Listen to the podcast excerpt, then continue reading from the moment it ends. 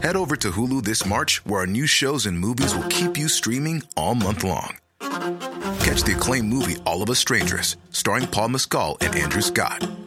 Stream the new Hulu original limited series We Were the Lucky Ones with Joey King and Logan Lerman. And don't forget about Grey's Anatomy. Every Grey's episode ever is now streaming on Hulu. So, what are you waiting for? Go stream something new on Hulu.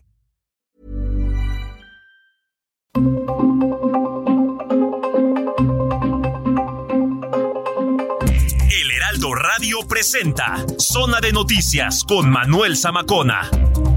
Zona de Noticias, el epicentro de la información.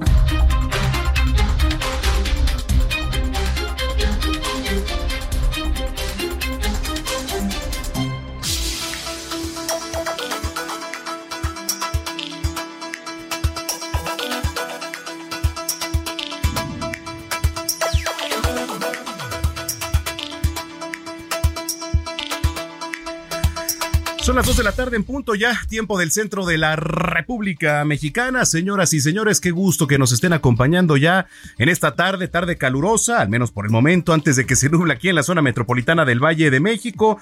Tarde en donde, bueno, por lo menos hasta ahorita sí vi un poco más de tráfico que más que otros sábados. Eh, en fin, digo, son este eh, temas de circulación normal aquí en la capital a lo que estamos acostumbrados. Bueno, qué gusto que nos estén acompañando hoy que es 5 de agosto del año 2023, que por cierto toda esta semana vamos a estar haciendo conciencia sobre la lactancia materna y también este tenemos invitados especiales hoy aquí en cabina, me va a dar mucho gusto recibirlos. Le adelanto rapidísimo. Este, pues va a estar por aquí, mire, nada más así le platico a, grandes rasgos, ¿no? Va a estar por aquí, digo, además de todos los, los invitados que tenemos, Estef Aradillas, Estef Aradillas, que es de la selección mexicana de softball, medallista recién en los Juegos Centroamericanos y además cuarto lugar ahí en los Juegos Olímpicos. Eh, va a estar por aquí el maestro Carlos Camacho, director del Colegio de Comunicación del Claustro de Sor Juana, que nos va a hablar del impacto de la inteligencia artificial en la comunicación. Va a estar por aquí también Daniela Cervantes, coordinadora nacional de abogacía aldeas infantiles SOS. ¿Qué son estas aldeas? Bueno, pues seguramente le va a interesar muchísimo. Y bueno, pues yo lo invito para que estemos en comunicación a través de redes sociales. Hay bastantes temas polémicos. Eh, uno de ellos, los libros de texto esta semana fueron tendencia en las redes sociales. Vaya manera de debatir. ¿Usted qué opina? De lo que se ha plasmado ahora en las páginas de los libros de texto para los pequeños. Eh, me puede escribir en arroba samacona al aire y también en nuestro WhatsApp mandarnos su punto de vista 55 80 69 7942. De repito, 55 80 69 79 42 es el número de aquí de Zona de Noticias al que se puede comunicar, nos puede también mandar su mensaje de audio y aquí somos un canal de comunicación para usted. Así que si tiene alguna denuncia también háganosla saber y aquí estaremos alzando la voz. Y nuestra página es www.heraldodemexico.com.mx. Ahí ya viene la actualización de desafortunado, eh, la desafortunada noticia. Localizaron el cuerpo de María Fernanda Sánchez, allá esta estudiante en Alemania que estuvo desaparecida pues por varios días. Entonces, pues también todo esto y más aquí en Zona de Noticias, está usted en el lugar correcto. Tenemos mucha, mucha información, así que bueno, pues sin más, cuando son las 2 de la tarde con 3 minutos, yo soy Manuel Zamacona y vamos con lo más importante hasta el momento. Resumen inicial, lo más importante ocurrido hasta el momento.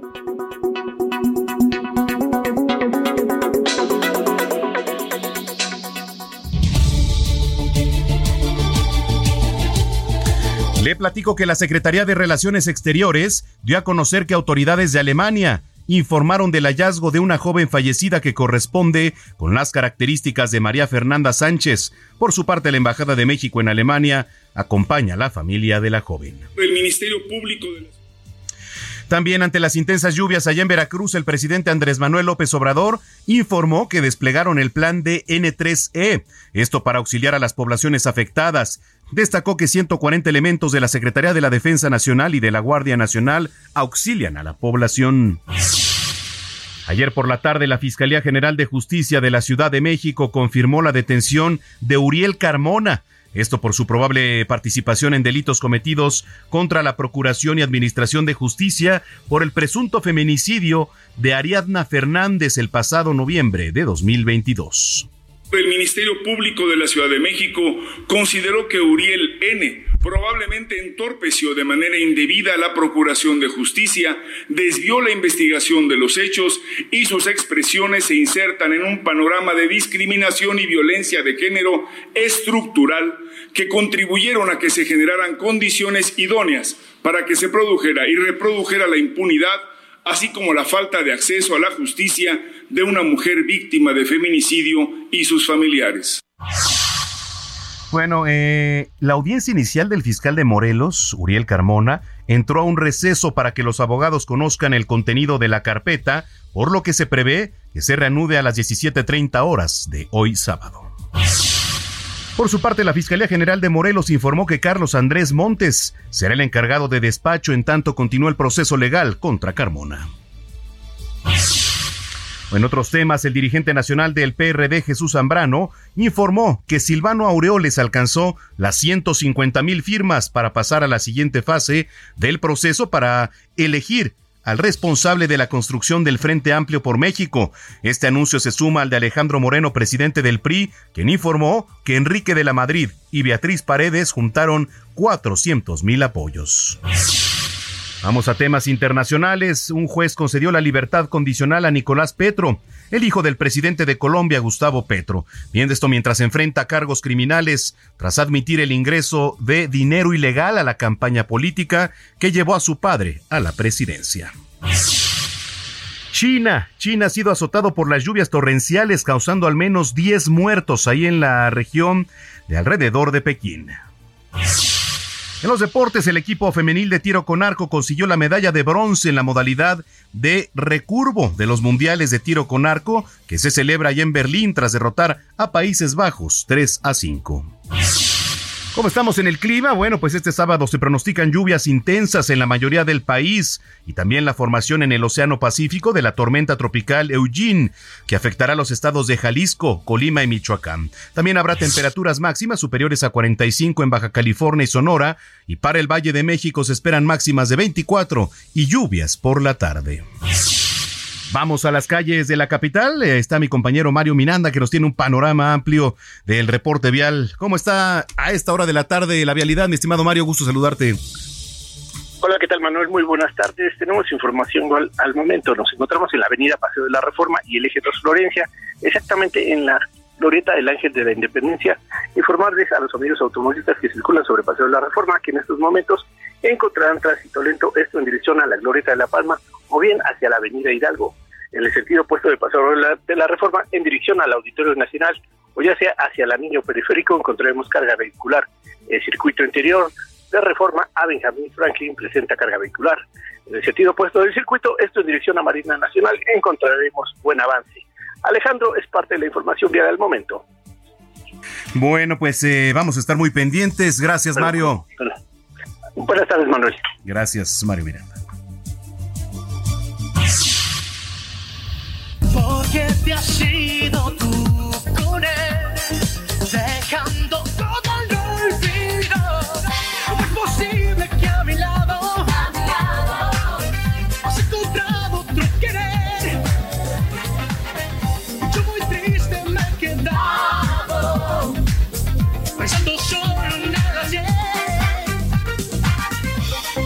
Bueno, pues eh, por ahí también estaban diciendo en las redes sociales que si era algún doble de Luis Miguel el que estaba haciendo el tour. Claro que no, bueno, pues es que bajó de peso el señor, ¿no? Bajó de peso y entonces, pues este, la verdad es que, pues sí es él, ¿no? Muchos dicen, no, es que es un doble. Ah, ¿Y acaso un doble va a poder cantar igual que el señor Luis Miguel? Pues no. Digo, la verdad es que la voz de Luis Miguel es única. Digo, que se vea lo mejor y que muchos dicen, este, pues dio el viejazo a lo mejor con la bajada de peso. Eso yo la verdad lo veo pues bien, ¿no? Además, digo, hasta el momento creo que no ha quedado a deber. Y de acuerdo con la crónica de medios especializados de Argentina, Luis Miguel, con este Tour 2023, pues sí ratificó su talento, su popularidad en este debut, teniendo un lleno total ahí en la ciudad de Buenos Aires. Esto lo publicó hoy el diario El Clarín. Eh, aquí en nuestro país, en México, estará el próximo 14 de noviembre.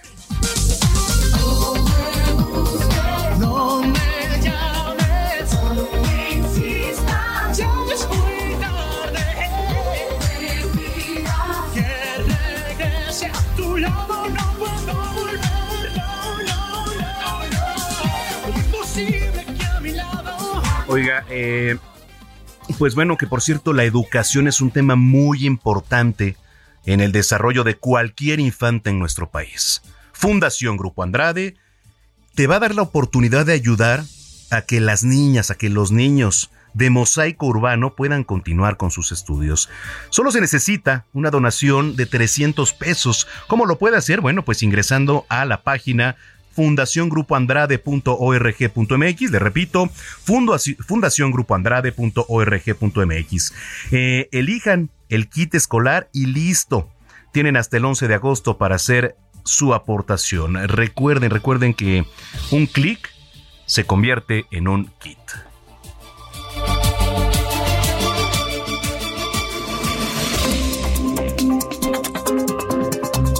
Sigue a Manuel Zamacona en Twitter e Instagram, arroba Zamacona al aire.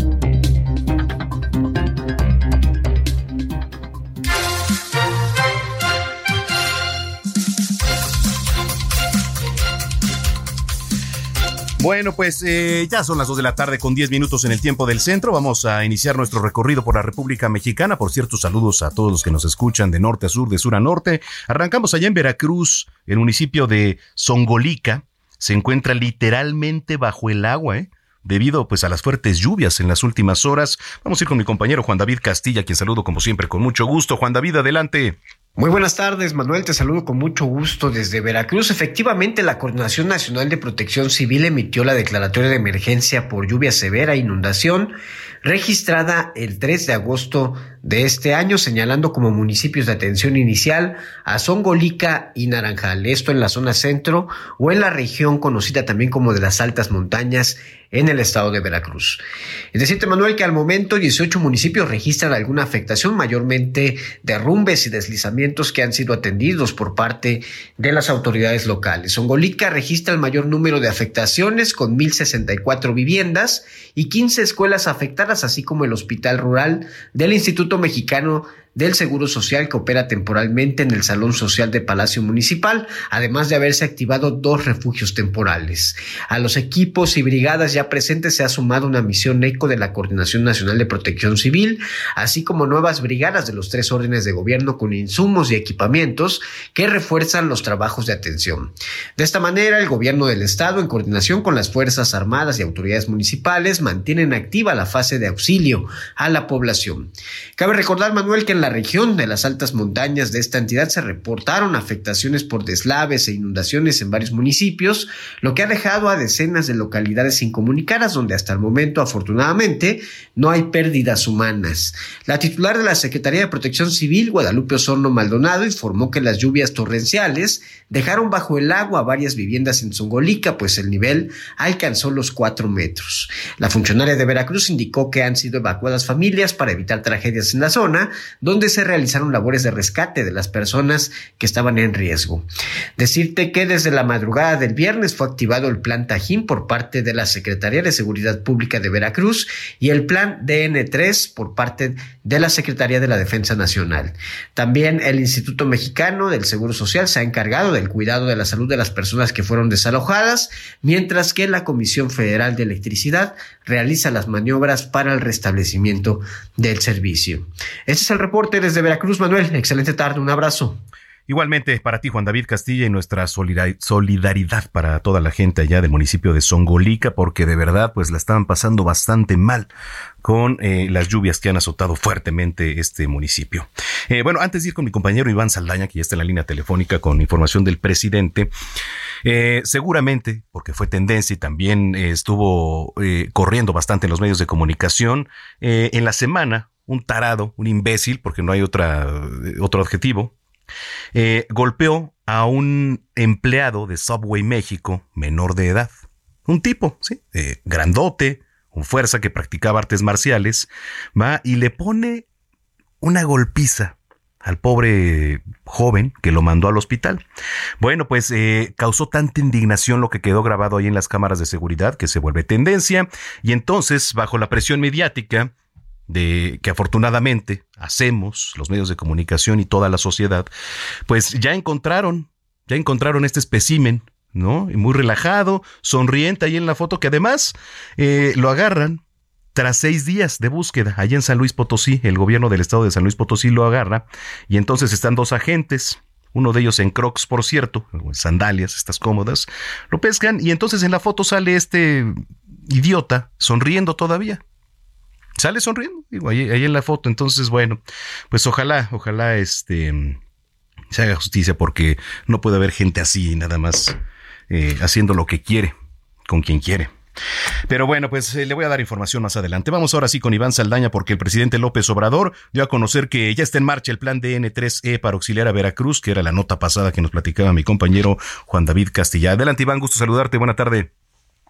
¿Qué tal Manuel? Auditorio, buenas tardes. Sí, el presidente Andrés Manuel López Obrador dio a conocer que se puso desde el día de ayer en marcha este plan, desplegaron el plan DN3E para auxiliar a las poblaciones afectadas en Veracruz ante las intensas lluvias por el ciclón tropical. Eh, fue en redes sociales que el mandatario federal publicó una infografía, una breve infografía de cinco eh, páginas que detalla que las lluvias en el estado han causado estragos principalmente en dos municipios, en Zongolica y en el Naranjal, con un saldo hasta el día de hoy de 128 viviendas y un hospital de IMSS Bienestar que es federal afectados, 104 personas evacuadas también, cuatro derrumbes en carreteras y un puente colapsado. El presidente escribió, ayer se aplicó el plan de N13 para auxiliar a poblaciones afectadas por la lluvia en la Sierra de Songólica, Veracruz. Y pues en las láminas se explica que para atender a la población se eh, desplegaron a 140 elementos de la Secretaría de la Defensa Nacional y de la Guardia Nacional, también calificados como fuerzas empañadas, y pues las cuales tienen esta capacidad de maniobra para llevar a cabo acciones de condición en condiciones muy adversas y además también pues se dio alerta a mil cinco elementos más de las llamadas fuerzas de apoyo para casos de desastre, es decir que pues eh, además de estos elementos que ya están operando en la zona, tienen a mil elementos ya más alistados para cualquier emergencia, Manuel. Eh, por cierto, el presidente el día de hoy también anda de gira desde el pasado viernes hasta, hasta mañana domingo, va a seguir de gira en la revisión de la construcción del tren Maya y pues ya eh, subió hace unos momentos también otro tuit en el que pues habla de un eh, muestra la supervisión de eh, esta construcción de esta obra que el próximo primero de septiembre el presidente espera pues por lo menos estrenar en el periodo de pruebas desde Campeche hasta Mérida a, a dar un recorrido el presidente López Obrador y pues ahorita está supervisando todos estos detalles, este avance de la obra del tren Maya, eh, Manuel Auditorio. Híjole, bueno, pues ojalá le dé prioridad a lo que está ocurriendo allá en Veracruz, porque eso sí de verdad eh, urge atender. Pero en fin, vamos a estar pendientes de las actividades. Iván, gracias. Muy buena tarde a todos. Muy buena tarde. En un operativo por parte de diferentes fuerzas de seguridad ya fue detenido finalmente el fiscal de Morelos, Uriel Carmona. Bueno, pues se le acusa por encubrir varias irregularidades ahí en el feminicidio de la joven Ariadna Fernández el año pasado, que también, pues vaya, si fue eh, un tema bastante fuerte. Gina Monroy. El pasado noviembre de 2022, la ahora ex jefa de gobierno de la Ciudad de México, Claudia Sheinbaum, y el fiscal general de Morelos, Uriel Carmona, tuvieron una confrontación pública a partir de la muerte de Ariadna Fernández López, de 27 años, quien fue vista con vida por última vez en un departamento en la Ciudad de México y hallada muerta en una carretera de Morelos. Sheinbaum acusó desde el principio de encubrimientos y nexos directos entre el presunto feminicida Rautel N con la Fiscalía General del Estado de Morelos, mientras que Carmona sostuvo que hubo intereses políticos detrás de estas acusaciones. En noviembre del 2022 hice una denuncia contra el fiscal general del Estado de Morelos, porque en el caso de un feminicidio que ocurrió en la Ciudad de México, y que el cuerpo de ella, de Ariadna, fue encontrado en el estado de Morelos, el fiscal general ocultó el feminicidio y dijo que había sido una muerte por broncoaspiración. Cuando la familia le pide a la Fiscalía General de la Ciudad de México que haga una investigación, se encuentra que ella está golpeada y que realmente fue un feminicidio. Está guardado, me estoy entregando voluntariamente. Está en vivo. Se está comprometiendo las autoridades aprensoras a no violentar mi domicilio. Están mis hijos chiquitos de 8 y 11 años. El comandante Tacuba, pues es compañero mío. Este, ¿Puedes hacer ese compromiso público de que no se va a afectar mi domicilio? En ningún momento. Entonces, me estoy, eh, en este momento me estoy poniendo a disposición. Curiel Carmona fue nombrado fiscal de la entidad durante la administración del exgobernador Graco Ramírez, quien ha tenido diferencias directas con el actual gobernador Cuauhtémoc Blanco. Jorge Gamboa, presidente del Tribunal Superior de Justicia de Morelos, explicó que han sido perseguidos de parte de la Fiscalía del Estado jueces y jueces de manera injustificada, atacando la soberanía de este órgano. Pues de las determinaciones que han tomado las jueces y los jueces, hay una persecución en contra de las jueces y los jueces, hay señalamientos infundados en contra de los jueces. Y bueno, lo que nosotros hemos sostenido es que se quiere atacar esa, esa soberanía, esa independencia judicial y se quiere someter al Poder Judicial del Estado de Morelos a intereses pues obviamente que son oscuros intereses que son alejados a los de la realidad y que son los de la ley. Este viernes, antes del mediodía, se registró una fuerte movilización en las inmediaciones de la casa del fiscal Uriel Carmona por parte de elementos de la Fiscalía General de la República, de la Marina y la Fiscalía General de Justicia de la Ciudad de México. Al respecto, Carmona declaró que se trataba de un asunto intimidatorio. En entrevista con mi compañera Lupita Juárez, Carmona aseguró que es un perseguido político e hizo énfasis en que cualquier proceder violaría su fuero constitucional. Está guardado, me estoy entregando voluntariamente. Está en vivo. Se está comprometiendo las autoridades aprensoras a no violentar mi domicilio. Están mis hijos chiquitos de 8 y 11 años.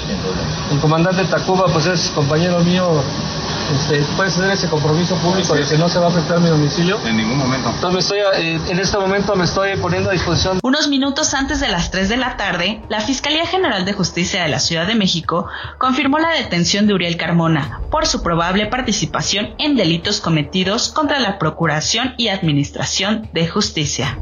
Parece que esto apenas comienza, informó Gina Monroy.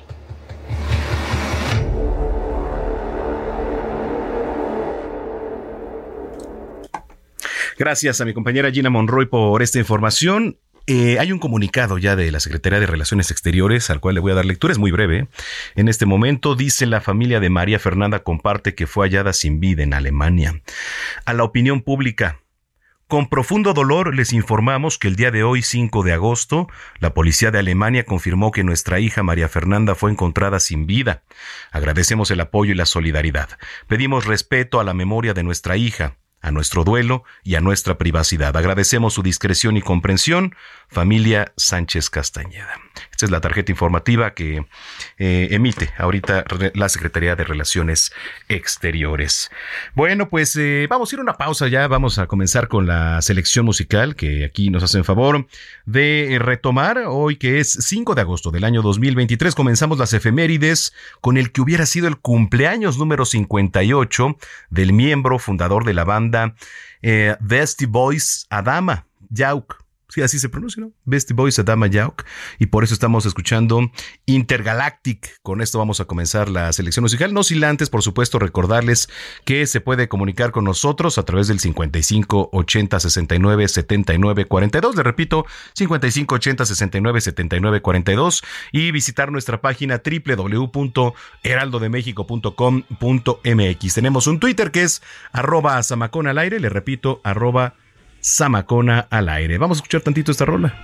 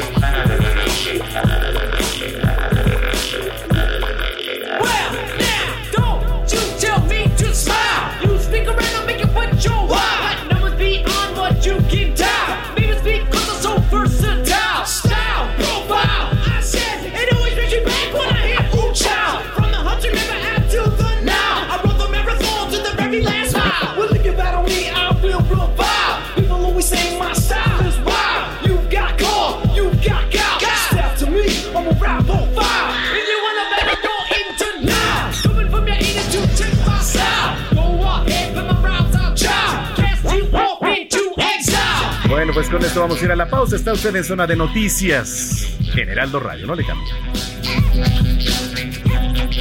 Vamos a una pausa y regresamos con Manuel Zamacona a Zona de Noticias.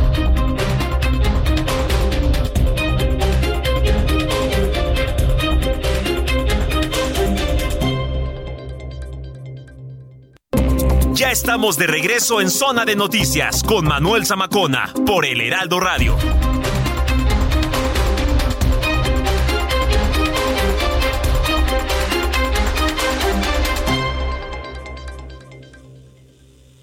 Un minuto y piensa en tu momento favorito. El nacimiento de tu primer hijo o su primer cumpleaños. Ahora piensa en las empresas y en los empleos que hay detrás. El de Ana que trabaja en la empresa donde hacen los biberones. El de Carlos que hace los pasteles. Empresarios y colaboradores trabajamos para que a todos nos vaya mejor. CIRT, Radio y Televisión Mexicanas. Voz de las empresas. Consejo de la Comunicación.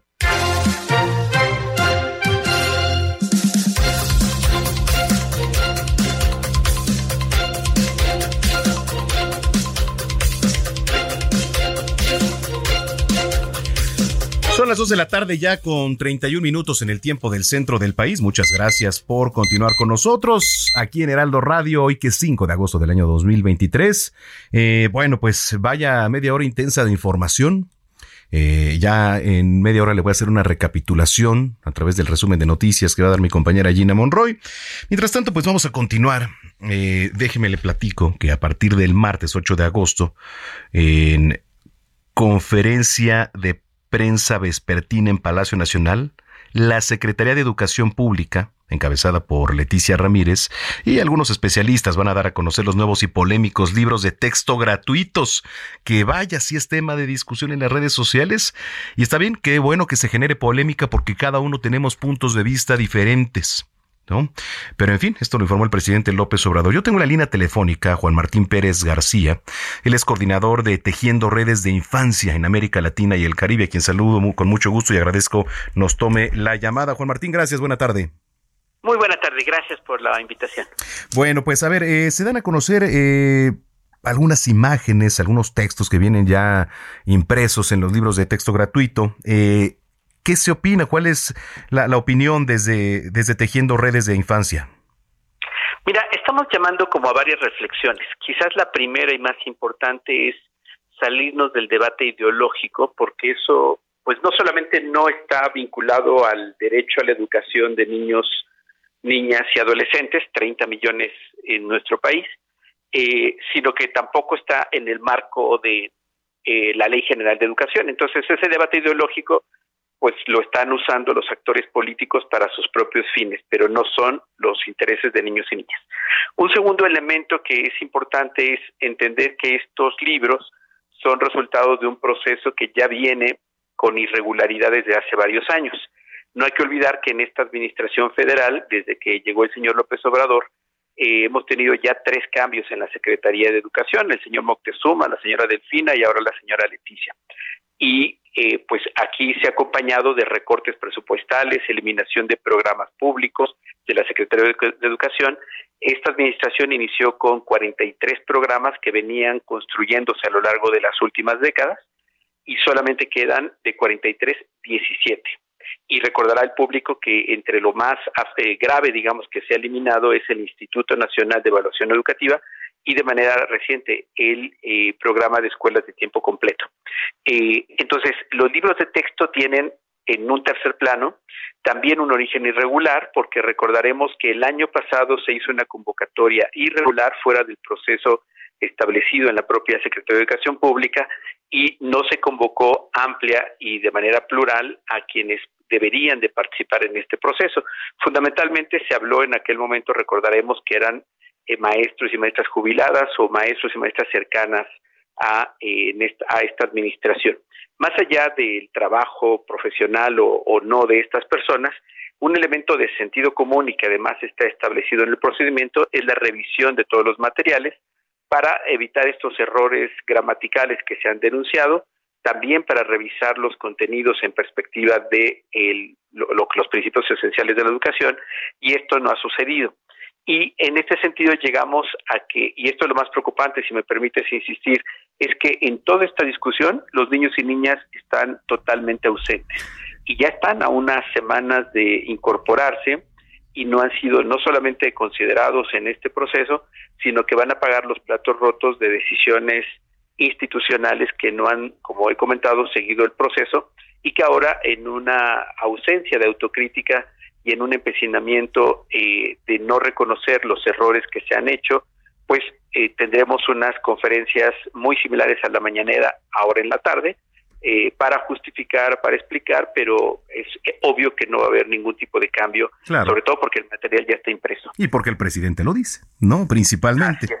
Este, híjole, se ha tomado la opinión, se ha discutido, por ejemplo, con la Unión Mexicana de Padres de Familia, con algunas otras organizaciones, porque es preocupante, ¿no? He estado leyendo los comentarios en redes sociales y la mayoría van cargados a, pues, una negatividad por parte de, de, muchos eh, sectores. Digo, hay quien lo, lo, aplaude, pero por supuesto que a muchos también eh, les sorprende, ¿no? Que todo esto haya venido. Y por el tema de los niños, sobre todo, digo, ya estaremos platicando también con otros expertos los puntos de vista y, el mejor punto de vista lo tiene usted que nos viene escuchando, pero, pero es polémico. ¿Qué se podría, se podría, este, mm, revertir todo esto? Como tú bien comentas, es, es difícil, Juan Martín, que el presidente dé un paso atrás. No lo ha hecho pero tratándose los niños y con una presión mediática, ¿verías la posibilidad? Pues mira, yo esperaría que, bueno, aquí hay un elemento central, aparte de la pandemia, que obligó a que se desarrollara un proceso distinto y que no fuera la mañanera, este, si vemos, es el segundo hecho que en su administración le obliga a abrir un espacio. Entonces, significa que sí hubo un impacto eh, además de, insisto, del debate ideológico de grupos antiderechos humanos, la derecha, empresarios y demás, eh, creo que en general la población que le interesa al presidente, que es su población y su base electoral, sí se movilizó y sí generó ruido. Entonces creo que vale la pena que pueda reconsiderar eh, que no termine siendo un capricho personal, un capricho eh, político y que se entienda que la educación eh, en nuestro país se trata de que cambie y mejore porque tenemos de verdad indicadores gravísimos comparados con los eh, otros países integrantes de la Organización para la Cooperación y el Desarrollo Económico. La prueba PISA salimos súper mal, entonces sí necesitamos revisar los contenidos. No hay un cuestionamiento sobre transitar a un modelo más avanzado de proyectos, pero necesitamos también acompañar al millón de maestros que no están preparados para hacer un cambio de modelo así y que tampoco van a dedicar horas extras para la planeación o improvisación porque no la tienen. Y algo muy importante que no podemos olvidar, los niños, niñas y maestros vienen de un largo proceso de confinamiento con grandes impactos negativos en términos de abandono escolar, pérdida de aprendizajes, maestros con problemas de salud mental. Entonces, en el mundo eh, mágico y ilusorio de alguien pueden pensar que esto va a aplicarse, pero no, eh, al final esto va a quedar guardado en un cajón, seguiremos teniendo a niños y niñas que abandonen la escuela, maestros y maestras frustradas porque no van a poder adaptar su nuevo modelo, y por eso es oportuno, por sentido común, incluso si lo único que escuchan es lo electoral, hasta por un principio electoral les convendría dar un paso atrás y eh, hacerlo bien. Pues eh, Juan Martín, yo te agradezco mucho que hayas tomado la comunicación y si lo permites estamos en contacto estos días porque es muy necesario. Muchísimas gracias. Eh, te mando fuerte abrazo. Cuídate. Igualmente es Juan Martín Pérez García, coordinador de Tejiendo Redes de Infancia en América Latina y el Caribe. Y mire, eh, yo quiero también, eh, pues, anexar, digamos, y tener un imán sobre esta plática. Tengo una línea telefónica a la doctora Rosario Laris. Ella es médico, maestra en salud pública y doctora en bioética, directora de la Fundación Sexo Seguro, a quien saludo con mucho gusto. Doctora, gracias por tomar la llamada. Buena tarde. Muchas gracias, gracias por la invitación, por este espacio para poder platicar sobre este tema. Y sobre todo ahorita que está está pues candente el tema en, redes sociales con la discusión en la política, en la sociedad, que son los nuevos libros de, texto gratuito, ¿no? De la Secretaría de Educación Pública, que además pues abordan por ahí un apartado sobre el tema de la salud sexual. ¿Cómo empezar a hablar del tema y cuál es eh, su visión, doctora? Bueno, la realidad es que el tema de educación afectivo-sexual es responsabilidad de los padres de familia, no de las escuelas. Entonces, a quien debería formarse para que los padres pudieran llevar a cabo esta eh, responsabilidad primordial debería ser a los padres de familia. Eh, este tipo de contenidos dejó totalmente fuera a los padres para, crear ese tipo de contenidos, ese tipo de dinámicas, algunas ejemplos que se están proponiendo hacer en el salón de clase. ¿A quién debe formarse? A los padres de familia. ¿Es importante hablar del tema? Claro que es importante. Sí, un niño tiene derecho a que se le abre del tema sexual de su cuerpo, de, qué partes son privadas, qué partes nadie puede tocar. Claro que el niño debe saber eso, sí, pero ¿quién mejor que por boca de sus padres, siendo los padres capacitados previamente para poder abordar este tema en la mayor confianza, en la mayor confidencia y con el mayor cuidado con cada uno de sus hijos. Sí, porque la, familia es el primer núcleo, ¿no? De, de, la sociedad, pero también ahí tienen una responsabilidad grande los docentes, ¿no? La capacitación, no sé si sea la adecuada o si más bien estén capacitados también para dar una enseñanza de este tipo. La realidad es que efectivamente, al ser únicamente capacitados, podrían haber tal vez hablar tal vez de la parte únicamente biológica, como un hecho sencillo, pero recordemos que la sexualidad de una persona es su cuerpo, su mente, sus emociones, su vida espiritual, es su todo. Por lo tanto, dejar únicamente el hecho biológico en la sexualidad se deja muchos otros aspectos fuera y esos aspectos los docentes tendrán capacidad de tocarlos. El docente conoce a los niños, a cada uno de los niños del salón, como lo conocen los padres de familia, la realidad es que no. Y a verdad, además hay imprecisiones muy claras. Por ejemplo, el libro menciona que después del parto nace un individuo. Pues no, no nace un individuo, nace una persona, porque un individuo pues también es un animal, es individual. Entonces tiene este tipo de imprecisiones muy claras que buscan mucho despersonalizar, por ejemplo, en el tema del embarazo. Pues cómo puede una chica de 10 años estudiar el embarazo cuando en un futuro que sea adulto y está embarazada, si no entiende que desde el momento de la fecundación hay una persona que es su hijo y que por lo tanto no debe cuidarse en el embarazo, la salud de la mujer, pero también la salud del bebé, si se les hace creer que pues es un individuo. Nunca deja claro el libro. Oye, ahí hay una persona, la mujer debe cuidarse durante el embarazo. Si es que quisieran dar un hecho biológico con información médica, pero se ve claramente un tinte ideológico en todos estos temas. Sí, es más, digamos, el tema ideológico que realmente la enseñanza que pudiera dejar. Y esto además, pues los principales afectados son los niños porque se van a quedar con eso. Ese es el punto que al final es la responsabilidad de ir formando a esos niños para que en un futuro sean adolescentes con vida mucho más sana, con aspiraciones, ¿no? A una vida profesional, con aspiraciones a formar una familia, pero también con el conocimiento de cómo se dan las cosas de manera biológica con hechos concretos científicos como este punto, especificar desde el momento de la fecundación óvulo y espermatozoide, hay una nueva persona, ya, una nueva persona, por lo tanto a la mujer se le cuida durante el embarazo la salud de esa nueva persona y la salud de la mujer. El, el, hecho que una niña de 10 años pudiera entender esto, creo que le daría muchísimos elementos para en un futuro entender el día de mañana que sea un adulto y que esté embarazada, ah, tengo que cuidar a mi al bebé dentro de mí y no dejarlo como pues un individuo o quién sabe en qué momento hay vida, cosas que el libro no busca aclarar. Claro. ¿Qué se tendría que agregar, retirar de, de, estos, de estas páginas de los libros, finalmente, doctora, de acuerdo a su experiencia? debería mejorarse mucho lo que se busca decir, eliminar unas dinámicas que no tienen mucho sentido, como el tema de la dinámica que vemos de la menstruación, que ese no es realmente el punto, sino el tema de la eyaculación, que niños de 10 años tengan que hacer una maqueta sobre el tema de la eyaculación y ver la erección del pene. ¿Por qué, qué necesidad? Tienen 10 años. Es algo que, claro, si un niño tiene dudas sobre ese tema, los papás deben responderlo, por supuesto, pero es por eso que la educación afectivo-sexual es muy personalizada. No es dar una cátedra en un grupo. Es como el papá, conociendo a cada uno de sus hijos, va abordando estos temas desde la primera infancia, porque debe darse, no, no hay que dejarlo hasta que tenga 14 años, ni mucho menos. Hay dudas que empiezan a surgir desde los 6 años de edad, desde los 5, que los papás deben abordar, por supuesto, pero en un tema de confidencia, de cuidado, pensando en el respeto del niño en el pudor, y no abierto en una clase de niños de 10 años de esa manera. Eso solo hipersexualiza a los niños. Doctora, eh, ¿tiene alguna red social donde la podemos encontrar? Sí, claro, pueden encontrarnos en el Twitter como arroba sexo. También tenemos un canal de videos en YouTube, www.sexoseguro.o, eh, perdón, www.youtube.com, diagonal sexo seguro video. Y también en nuestra página de internet tenemos un nuevo libro sobre educación afectivo sexual para padres de familia. Es un libro gratuito, es un libro digital que pueden descargar, para eso está.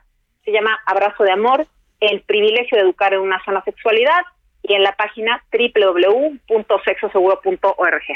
Doctora, me dio mucho gusto platicar con usted.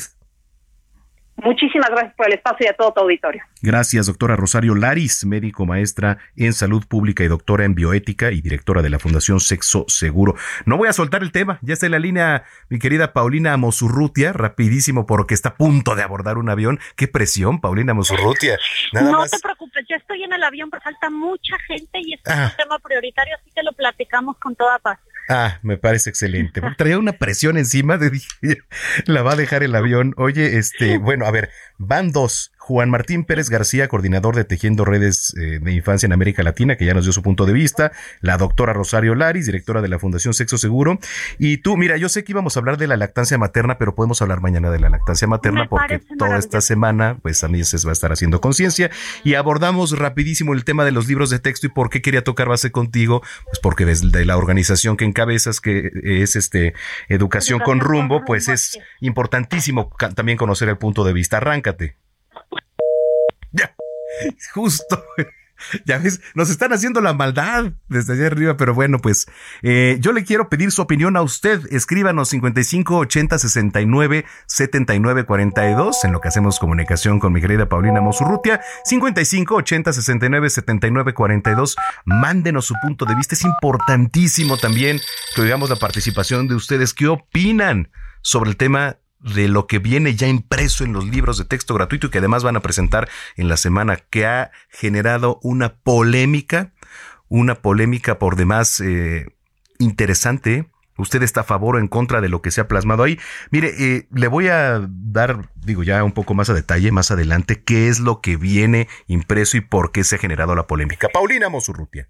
El hay que entenderlo que llevamos un año luchando con amparos para detener esto. Esto no pasó hace 15 días. Desde Educación con Rumbo hemos lanzado casi 10 amparos en donde eh, eh, se ha defendido el tema y el gobierno ha hecho caso omiso, ha decidido saltarse una suspensión definitiva y hay, creo yo, que tres errores de fondo medulares. Uno, el hecho de que ideologiza a los niños, es decir, no nos importa si es de izquierda o de derecha. El tema es que los libros deben ir conforme al artículo 3 de la Constitución, que habla que tiene que ser científica y laica. Segundo y gravísimo, que no va con estándares internacionales. Deja a un lado la lectoescritura, la lógico-matemáticas y las ciencias y hace que entonces no podamos competir y que no podamos tener niños que tengan capacidades mínimas indispensables para que puedan tener un empleo de calidad y una vida digna en vez de vivir de subsidios, justo como le gusta la 4T.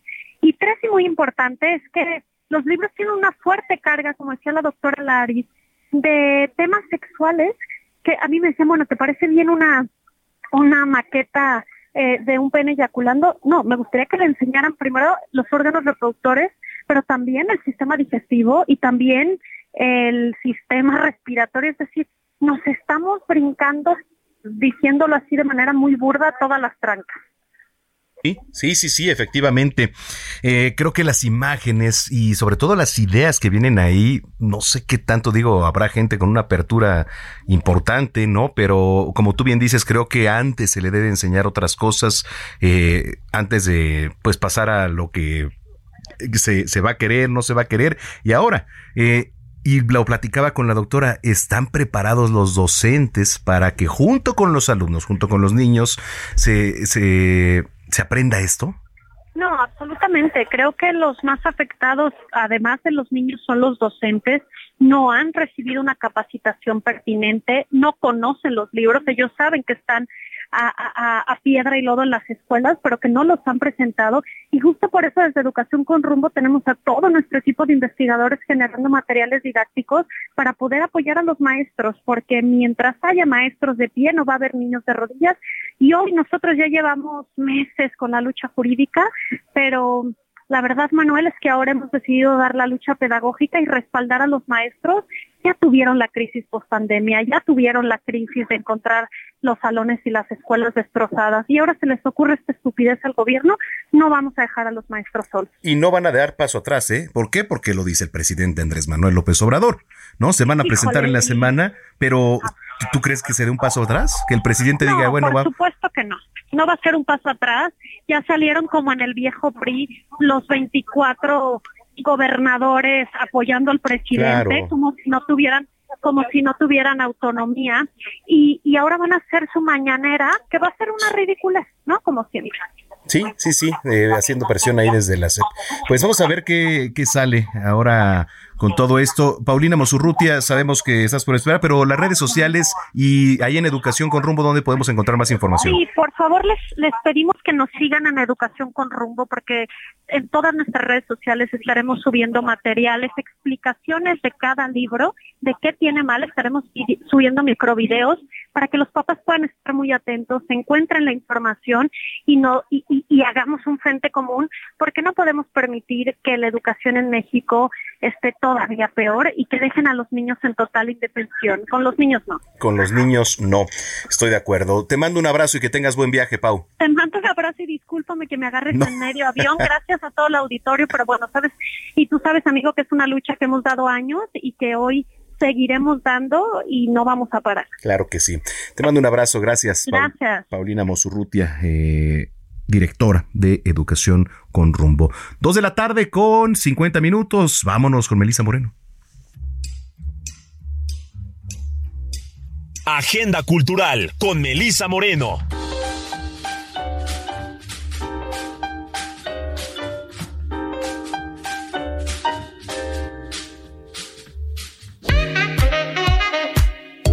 Bienvenidos a la Agenda Cultural del Heraldo de México. Yo soy Melisa Moreno y esta es nuestra selección para Zona de Noticias.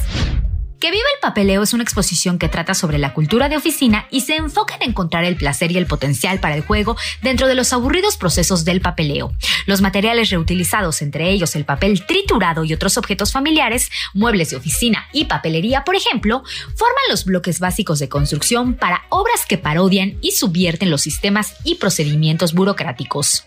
Al explorar la cultura material de la burocracia, la artista argentina hace referencia a la bien conocida frustración de tener que completar un papeleo y la convierte en un ejercicio lúdico. Para ingresar a la galería hay un obstáculo burocrático en forma de un cuestionario absurdo, que aunque debe completarse como requisito para ingresar, resulta ser un ejercicio inútil. Varias divisiones de cubículos de oficina forman un laberinto que atraviesa el espacio expositivo y permite apreciar pilas de papeles de diferentes alturas. Sobre ellas descansan pisapapeles de bronce forjado, con forma de objetos domésticos que evocan la extraña fusión de oficina y hogar, la cual surgió recientemente por el traslado a gran escala del trabajo de la oficina a la casa. Pica reivindica de forma desafiante un espacio para el juego frente a la realidad opresiva y complicada basada en formularios que al parecer hemos creado para nosotros mismos. Amalia Pica, que viva el papeleo, se puede visitar hasta el 8 de octubre en el Museo Jumex. El Festival Internacional de Cabaret, que inició con Nora y las Pecadoras en el Teatro de la Ciudad de Esperanza Iris, continúa con presentaciones hasta el 26 de agosto en la Ciudad de México, Oaxaca y Tijuana. Durante este tiempo, diversos artistas nacionales e internacionales se unirán a esta fiesta cabaretera para llenar de humor y provocación los escenarios. Esperamos que el público disfrute de esta fiesta cabaretera que celebra la diversidad, la libertad y la autenticidad. El Festival Internacional de Cabaret es un espacio para reír, reflexionar y compartir con artistas comprometidos con su arte y la sociedad. Para más información sobre las fechas, horarios y sedes, solamente tienes que visitar www.festivaldecabaret.com. Tonada de un viejo amor narra las pasiones ocultas de personajes que luchan por alcanzar el amor y aceptar el pasado. En San Lorenzo, un pueblo vinicultor al norte de México, la vida de sus habitantes se ve sometida a las reglas, las habladurías y las creencias de una burguesía en decadencia, aferrada a un pasado glorioso que fue borrado por la revolución.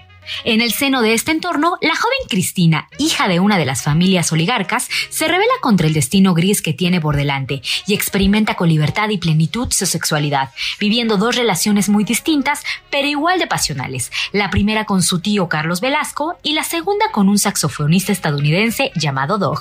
Sin embargo, seguir sus anhelos le traerá el escarnio social y el castigo de su familia.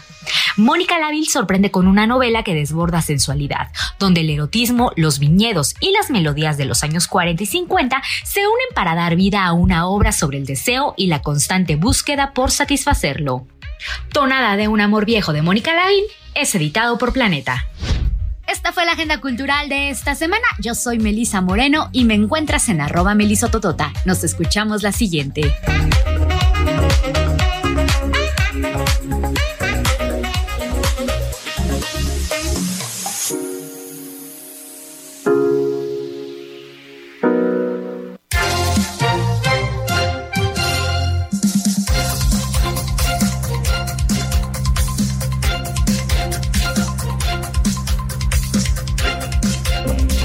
Una pausa y regresamos con Manuel Zamacona.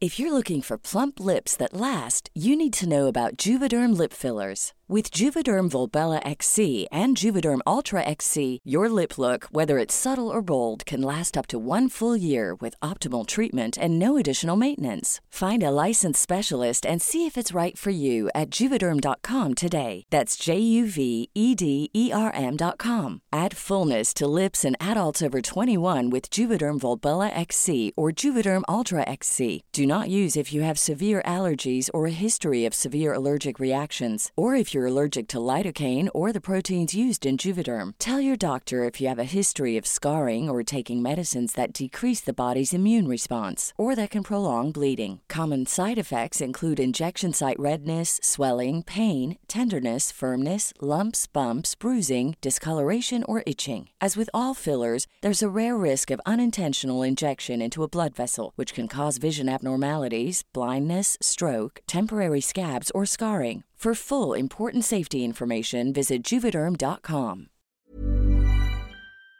La zona de noticias.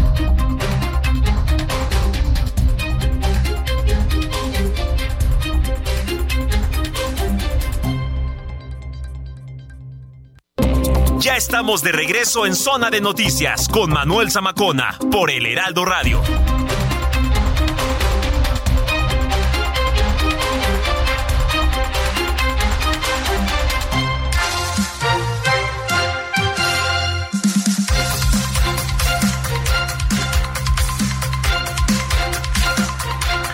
Ya son las 3 de la tarde en punto en el tiempo del centro de la República Mexicana. Muchísimas gracias por continuar con nosotros aquí a través de la señal de Heraldo Radio en zona de noticias. Si es que ya estaba en sintonía, si lo acaba de hacerse usted, bienvenida, bienvenido a este espacio, que es la mejor revista del fin de semana, la de más rating. Aquí va a encontrar todo, así que usted está en el lugar correcto.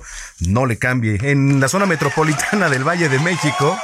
Sí, señor. Es el 98.5 de FM, pero saludamos por supuesto también a quienes nos escuchan a través de las diferentes frecuencias locales a lo largo y ancho de la República Mexicana. Estamos de norte a sur, de sur a norte. Y en Estados Unidos, ya no lo hice al principio, pero lo hago ahora. Saludamos con mucho gusto a quienes nos escuchan a través de Now Radio, Now Televisión también allá en diferentes canales.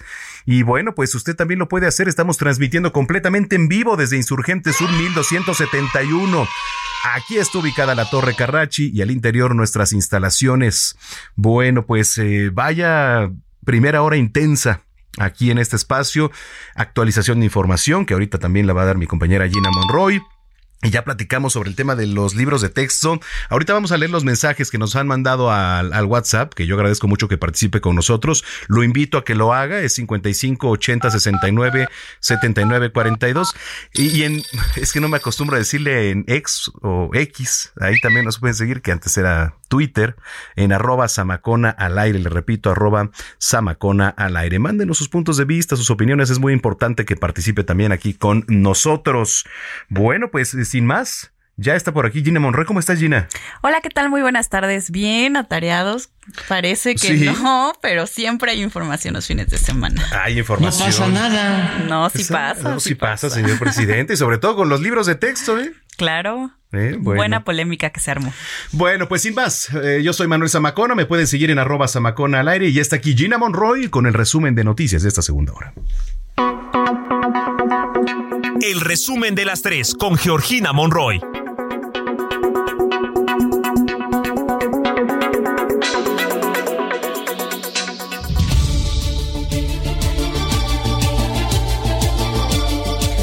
Como se lo informamos, la familia de María Fernanda, a través de la Secretaría de Relaciones Exteriores, dio a conocer que la policía de Alemania confirmó que su hija fue encontrada sin vida. Agradecieron el apoyo y la solidaridad y pidieron respeto a la memoria de María Fernanda. Tras casi una semana de estar prófugo, fue detenido en la capital potosina Fernando N., alias pues el tiburón, por golpear de manera brutal a un empleado de una sucursal de la cadena de sándwiches. En más noticias, se formó la depresión tropical 6E frente a las costas de Jalisco en el Océano Pacífico. Autoridades alertaron que en las próximas horas se pueden alcanzar vientos máximos de 55 kilómetros por hora. Preste atención y es que el Estado de México encabeza la lista de las entidades que más residuos o basura generan a nivel nacional. Así lo confirmó la directora general de manejo de esta entidad, Susana Díaz González, quien aseguró que cada mexiquense genera alrededor de un kilo diario de basura. Pues en Noticias de Corcholatas les comento que inclusión tiene que ver con una sociedad incluyente donde nadie sea discriminado por su condición, cualquiera que ésta sea. Eso es lo que representa la cuarta transformación. Así lo aseguró Claudia Sheinbaum durante un encuentro con personas con discapacidad en su visita a Pachuca Hidalgo. En noticias internacionales, una jueza prohibió al expresidente de Estados Unidos, Donald Trump, publicar en sus redes sociales las pruebas en su contra que ha recabado la Fiscalía en la imputación por su intento de anular las elecciones de 2020 y haber investigado el asalto al Capitolio. La cantidad de muertos en una luz que azotó una zona turística en las montañas del país de Georgia aumentó a 17. Así lo informaron funcionarios y medios de comunicación este sábado, el tercer día de un operativo de búsqueda y rescate. Que a mi puerta ha llamado el amor es que lo nuestro no tiene solución. Sí, ya lo veía venir.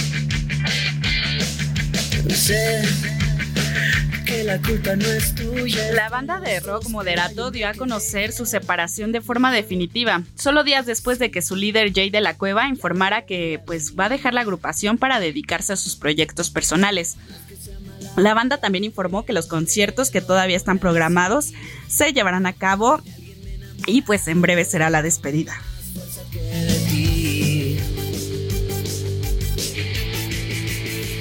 Ya lo veía venir. Sí, ya lo veía venir. Y me bastó solo una noche para besarnos en el coche. Sí, y no me acordé de ti. Zona de noticias con Manuel Zamacona.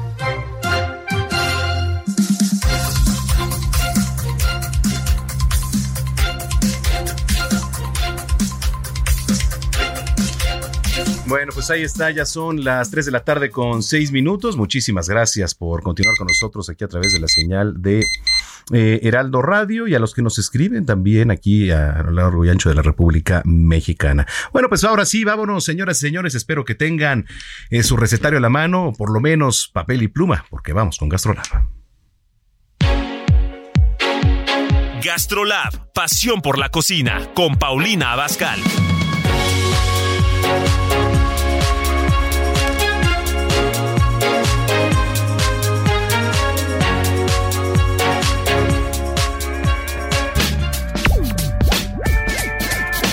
En la línea telefónica ya está nuestra querida chef Paulina Abascal, a quien saludo con mucho gusto como cada sábado. ¿Cómo estás, Pau? Hola Manuel, ¿cómo estás? Me da mucho gusto saludarte a ti y a todos los que nos están escuchando. Muchas gracias, gracias por estar aquí como siempre. Oye, pues eh, tú dices con qué nos vamos a arrancar esta tarde. Pues mira, para todas aquellas personas que quieran tener un postre pero no tienen horno, vamos a hacer unos cupcakes de zanahoria sin horno. ¿Te Ándale, me parece excelente. Bueno, pues entonces manos a la obra y te dicto la receta. Venga. Serían cinco palanquetas o como de estas eh, pastelitos de arroz inflado. Ya sabes cuáles son, o sea, estas que encuentras como tortitas de arroz inflado, que Sí. no tienen nada de azúcar ni nada, y en el súper las encuentras. Sí, que están muy neutrales, que no saben casi a nada. Exacto. Eso más 100 gramos de nuez, una pieza de zanahoria grande, Ujú. 80 gramos de dátiles, Ujú. 5 gramos de canela Ujú. y 60 gramos de coco. Me te venden ya rayadito. Ok. Entonces, vas a eh, rayar toda tu zanahoria. Ujú. A los dátiles les quitas la semilla. Si te fijas, tampoco tiene azúcar. Quitamos la semilla. Ujú. Y, y todo lo demás lo mezclas con el arroz, la nuez, los dátiles, todo, todo, todo, y lo vas a meter en un procesador o en una licuadora para que se te haga toda una mezcla que queda como una masita. Ok. Con una cucharita para helado de las chiquitas en un molde de cupcake vas a ir poniendo estas eh, cavidades llenas de tu mezcla para que tengas tu forma de cupcake. Para tener la forma de cookie, de cupcake. Ajá.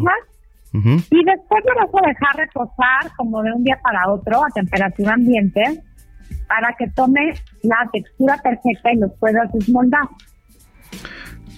A temperatura ambiente. Ujú. Y después, pues al día siguiente les puedes poner un betún de queso crema, que lo puedes hacer con un dul- endulzante natural, tipo miel de agave o miel de maple. Al día siguiente le ponemos betún. Un betún de queso crema Ujú. que puede estar endulzando, endulzado con cualquier endulzante que a ti te guste natural. Puede ser miel de maple, pero la natural, o miel de agave. Ok. te lo colocas por encima y yo, bueno, siempre le pongo alguna decoración extra como una flor orgánica, pero los pueden dejar así o les pueden poner más nueces por encima, lo que a cada quien le guste. Ok, perfecto. Y ya tienes tus cupcakes de zanahoria sin horno y de verdad están deliciosos. Oye, me parece excelente esta receta para quienes, como bien apuntas, pues no tienen horno o no les sirve, no le funciona ahorita. Para la gente que nos viene escuchando a esta hora de la tarde, ya sea en casita o también en el auto, eh, tome bien la receta. Mire, eh, vamos a ocupar cinco palanquetas de arroz inflado, 100 gramos de nuez, una pieza de zanahoria grande, 80 gramos de dátiles, 5 gramos de canela y 60 gramos de coco ya rallado.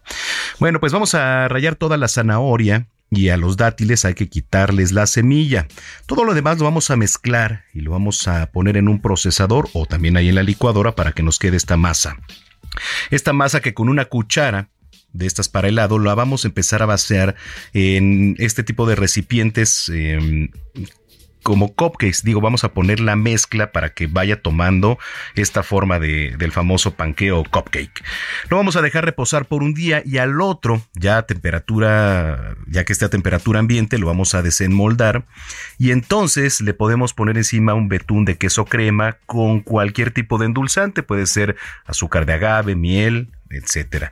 Arriba le puedo decorar ya al gusto con lo que sea, por alguna flor comestible, con nuez o lo que usted se le antoje. ¿Cómo ves? No, pues ya, ya estás, Manuel, ya tienes unos cupcakes deliciosos y de verdad para todas aquellas personas o que no quieren hornear o que no comen azúcar, esta es una muy, pero muy buena opción. Sí. Sí, sí, sí, excelente. Oye, para esta y más recetas, ¿en dónde te podemos seguir a través de las redes sociales? Claro que sí, Manuel. Recuerden que estamos lunes, miércoles y viernes en el estilo de Paulina Bascal, 11 de la mañana por Heraldo Televisión. Martes y jueves también por Heraldo Televisión en Gasolab para encontrar mucho más recetas, no solo mías, sino también de mis amigos chefs.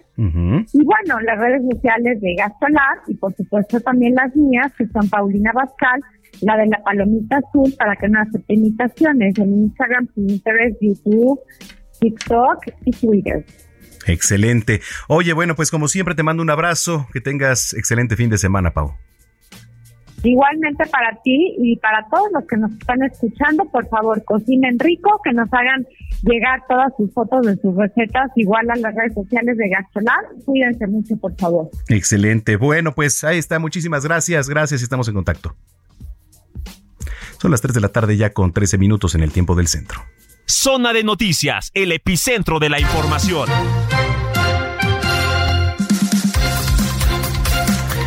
Oiga, ¿cuántos de ustedes no los han contratado por el tema de honorarios? Viene la contratación y dice, sí, bueno, vas a cobrar, pero por honorarios, ¿no? Es bastante interesante este tema. Tengo en la línea telefónica a Luis Enrique Díaz Mirón, abogado por la Escuela Libre de Derecho y socio del Buffet Díaz Mirón y asociados a quien saludo como siempre con mucho gusto. Luis Enrique, gracias por tomar la llamada.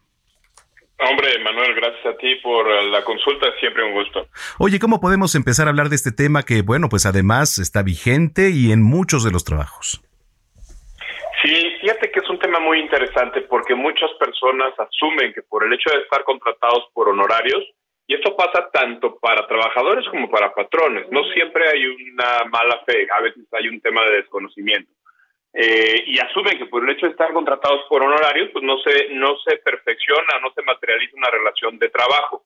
Y eso es eh, una equivocación, es un error, porque la Ley Federal del Trabajo establece que independientemente del contrato o de la forma que se dé la relación, ojo, inclusive cuando no hay ningún contrato en, la, en las economías informales, eh, si se llevan a cabo los servicios de manera personal subordinada y con la contraprestación de un salario, hay una relación de trabajo sí o sí. Entonces, ¿qué significa esto? Si tú trabajas para alguien que te da instrucciones, tienes obligación de llegar a cierta hora, tienes una línea de mando, tienes que contestar, tienes que estar en una oficina o llevar a cabo un trabajo de, eh, eh, eh según la, la, la, línea o las instrucciones o, el, tienes una obligación de obediencia y alguien tiene una posibilidad de mando sobre de ti, no eres un prestador de servicios independiente, eres un empleado en realidad.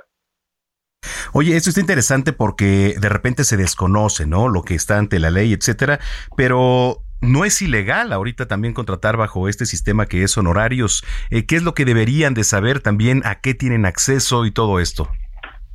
Claro, es ilegal ahorita y siempre ha sido ilegal, digamos. Ah, Desde que tenemos la ley federal del trabajo de 1970, tenemos este tipo de reglas.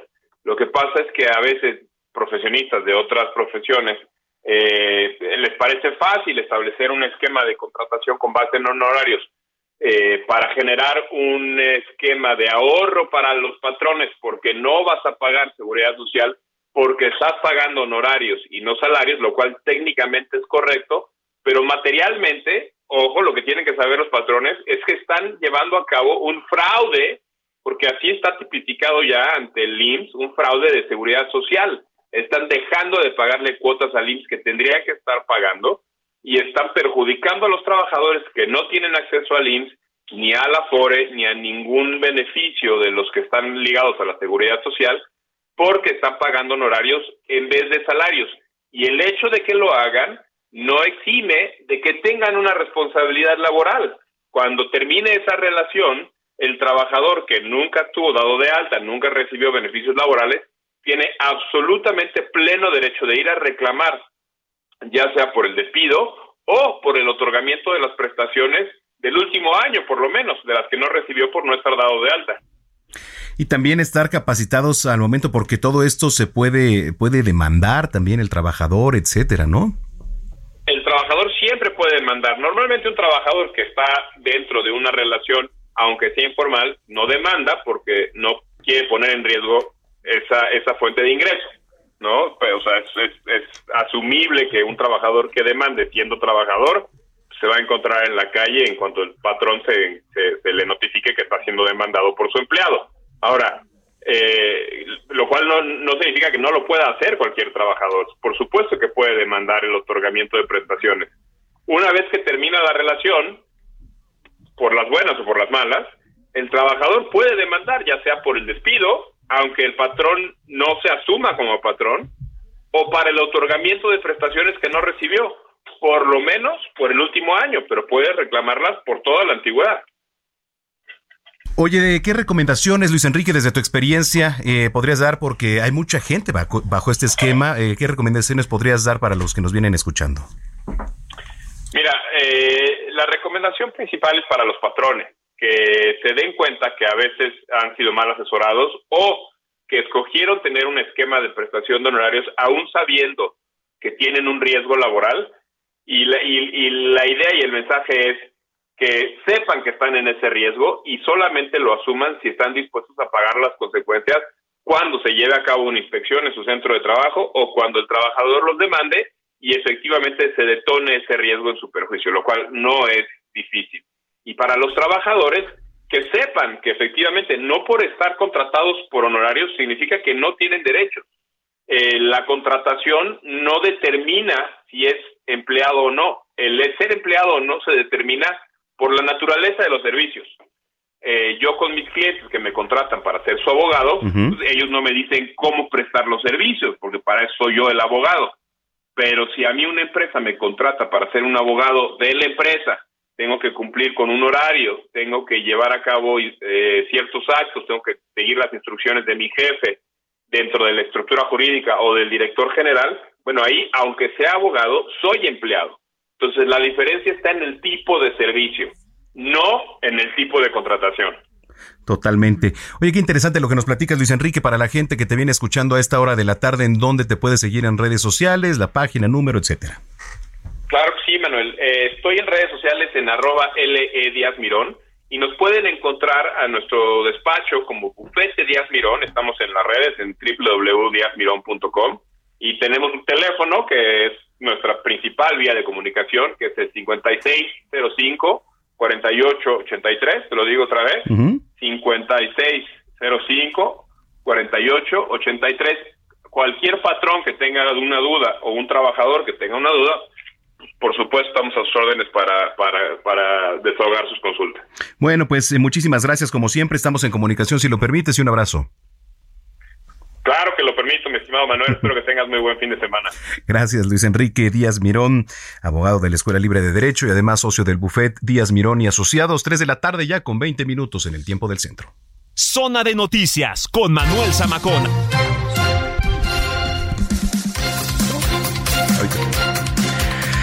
Bueno, pues a ver, le quiero platicar algo, eh, que son las aldeas infantiles SOS. ¿De qué se trata? ¿Qué son? Usted, eh, si no la conoce, te le voy a poner en contexto, que es ese estudio de la situación de los niños, eh, de los derechos de los niños y adolescentes CRSA, así se dice. CRSA. CRSA, donde hay información eh, bastante importante sobre pues, violencia sexual infantil, trabajo infantil, comunidad indígena. Y me da mucho gusto recibir aquí en cabina a Daniela Cervantes, coordinadora nacional de Abogacía Aldeas Infantiles SOS. Daniela, bienvenida.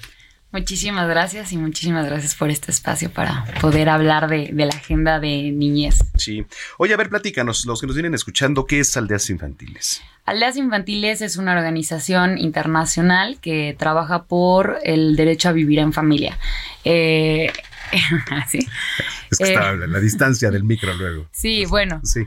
Eh, promovemos y defendemos este derecho porque, bueno, es un derecho, como lo hemos mencionado en otros espacios, es un derecho que permite otros derechos. El, el, derecho a vivir en familia, cuando hablamos de familia, es este espacio donde pueden recibir esta protección y esta asistencia a las niñas, niños, adolescentes y sobre todo en este espacio de amor, de cariño y de confianza que, que bueno, no importa cómo esté integrado, cómo esté compuesto, porque sabemos que, bueno, la realidad de, de México y, y, y, las familias es muy diversa pero sobre todo que, que sí, que puedan crecer y desarrollarse en, en, un espacio seguro y protector. Eso es importante. Por ejemplo, oye, tienen diferente material, ¿no? Con el que se, con el que cuenta, por ejemplo, este libro mm. que estoy viendo aquí en este momento y que les vamos a mostrar en redes. Sí, bueno, nosotros cada cinco años tenemos que hacer este estudio que del contexto de, del país, de cómo están los derechos de la niñez, uh -huh. sobre todo para ir conociendo, no nada más con, porque tenemos los datos oficiales, pero es importante que estén en un solo documento para que tengan para que tengamos esta como visión completa uh -huh. y como este panorama completo.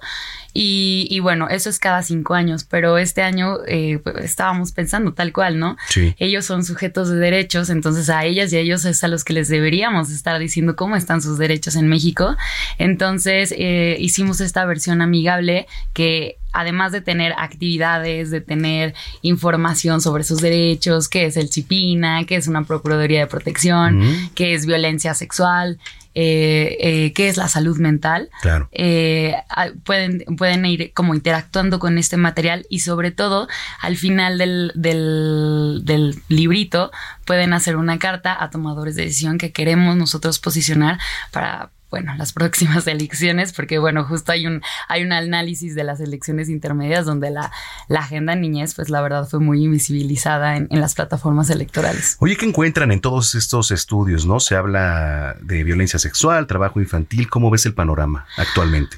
Bueno, es, es, complicado y sobre todo en temas de indicadores, porque bueno, podemos tener una idea, porque por ejemplo en, el tema de violencia sexual, pues es un delito que por su naturaleza y cuando es eh, violencia sexual a niñas, niñas, adolescentes, pues es muy difícil de identificar y es muy difícil de denunciar. También los procesos son eh, llegan a revictimizar a las niñas, niños, adolescentes, entonces eh, casi no se denuncia, pero por mm. ejemplo hay un hay un estimado que de cuatro de cada diez delitos sexuales en México son en menores de edad mm. y el 60% eh, es el agresor es un familiar o alguien cercano a la familia. Lo dices bastante fuerte, ¿eh? Sí, sí, ¿Qué viene para, para ustedes ahora en próximos meses?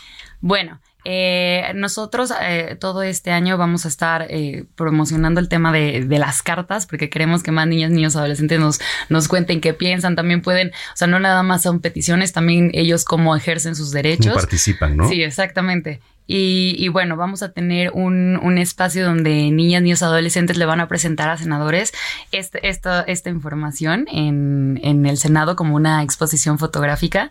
Eso va a ser en el mes de septiembre. Y en el mes de noviembre vamos a tener una actividad ya en, en, un espacio público para, para justo invitar a más niñas, niños, adolescentes con sus familias. Oye, eh, regresando rapidísimo, nos platicas en las redes y dónde podemos encontrar. Vamos a ir a una pausa. Regresando, ya está por aquí Carlos Camacho, director del Colegio de Comunicación del Claustro de Sor Juana, y viene también Viene aquí a cabina este Faradillas de la selección mexicana de softball, medallista, así que no le cambia, vamos a cerrar con broche de oro aquí este espacio y también con Daniela Cervantes. Pausa, volvemos. Vamos a una pausa y regresamos con Manuel Zamacona a Zona de Noticias.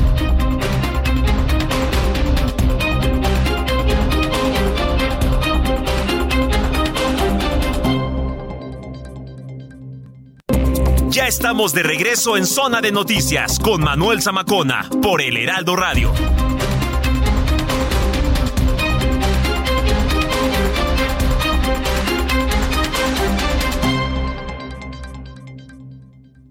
Toma un minuto y piensa en tu momento favorito. Esas vacaciones en familia, por ejemplo. Ahora piensa en las empresas y en los empleos que hay detrás. El de Juan que conduce autobuses. El de Mari que trabaja en el restaurante. Empresarios y colaboradores trabajamos para que a todos nos vaya mejor. CIRT, Radio y Televisión Mexicanas. Voz de las empresas. Consejo de la Comunicación.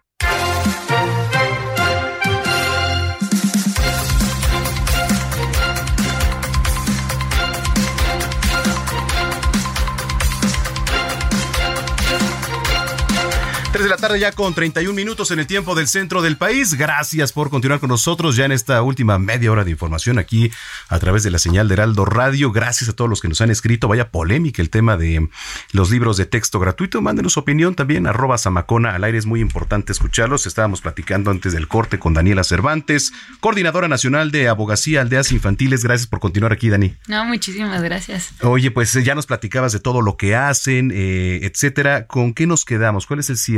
Con la conclusión de todo esto y por supuesto sus redes sociales. Bueno, pues invitarlos a, que se puedan ingresar a www.aldeasinfantiles.org.mx. Ahí van a poder encontrar todo lo que hacemos, quiénes somos, dónde estamos, las diferentes campañas y sobre todo estos materiales que pueden trabajar en familia o niñas y niños, pueden descargarlos y sobre todo pues sumarse con estas cartas. Muy bien. Oye, redes sociales, ¿dónde? ¿Página, algo? Eh, sí, bueno, ahora X. Sí. Ah, bueno, sí. Hace rato y todo el programa estuve. Síganos en Twitter, pero ya es X. Ya es X. Es Aldeas SOSMX. En Facebook estamos aldeasinfantiles.sos México. Y en Instagram también estamos en Aldeas MX. Muy bien. Oye, pues muchísimas gracias por habernos acompañado y este, pues vamos a ver cómo va la agenda para también hablar de, muchos temas que tienen que ver con todo esto. Muchísimas gracias por el espacio. Es Daniela Cervantes, coordinadora nacional de abogacía Aldeas Infantiles SOS. Oiga, antes de ir con mi compañero Carlos Camacho, le quiero platicar porque es un tema por demás interesante. El ejército incineró allá en Teotihuacán más de una tonelada de narcóticos decomisados. Vamos con la información de mi compañero Luis Pérez Curtad. Destruyeron más de una tonelada de narcóticos asegurados en diversas zonas de la Ciudad de México. Fueron trasladadas al campo militar 37A en San Juan, Teotihuacán, Estado de México, en vehículos blindados de la Policía Federal Ministerial de la Fiscalía General de la República. Se trató de cocaína, heroína, marihuana y pastillas psicotrópicas, aseguradas en operativos contra el narcotráfico y narcomenudeo en la Ciudad de México.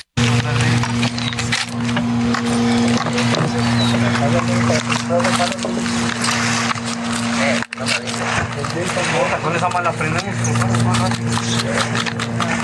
¿Tendrá pila esa madre? Vamos a güey. Bueno, o sea, me refiero a que tendrá.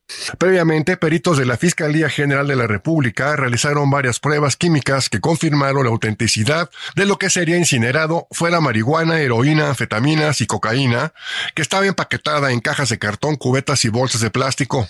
Estas drogas fueron aseguradas en cateos en aduanas y paqueterías. Pasa por un protocolo eh, donde inicialmente el Ministerio Público determina que ya se llevó a cabo el, bueno, se determinó el no ejercicio de la acción penal o es motivo de una sentencia de un juicio abreviado, donde ya este, el narcótico es susceptible de incinerarse al no representar ya ningún este motivo para su, su guardia y custodia.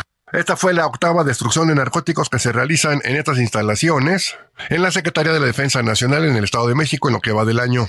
Estamos tratando de abatir las bodegas, eh, la cantidad de, narcótico que hay en bodegas y dependiendo de la cantidad de, de, cuadernillos que se acumulen, un cuadernillo es un expediente que contiene los requisitos necesarios para que se lleve a cabo la destrucción de narcótico. La destrucción de narcóticos se lleva a cabo en este lugar ya que es el más apartado de la Ciudad de México. Heraldo Media Group, Luis Pérez Couto. Gracias a mi compañero Luis Pérez Courtad.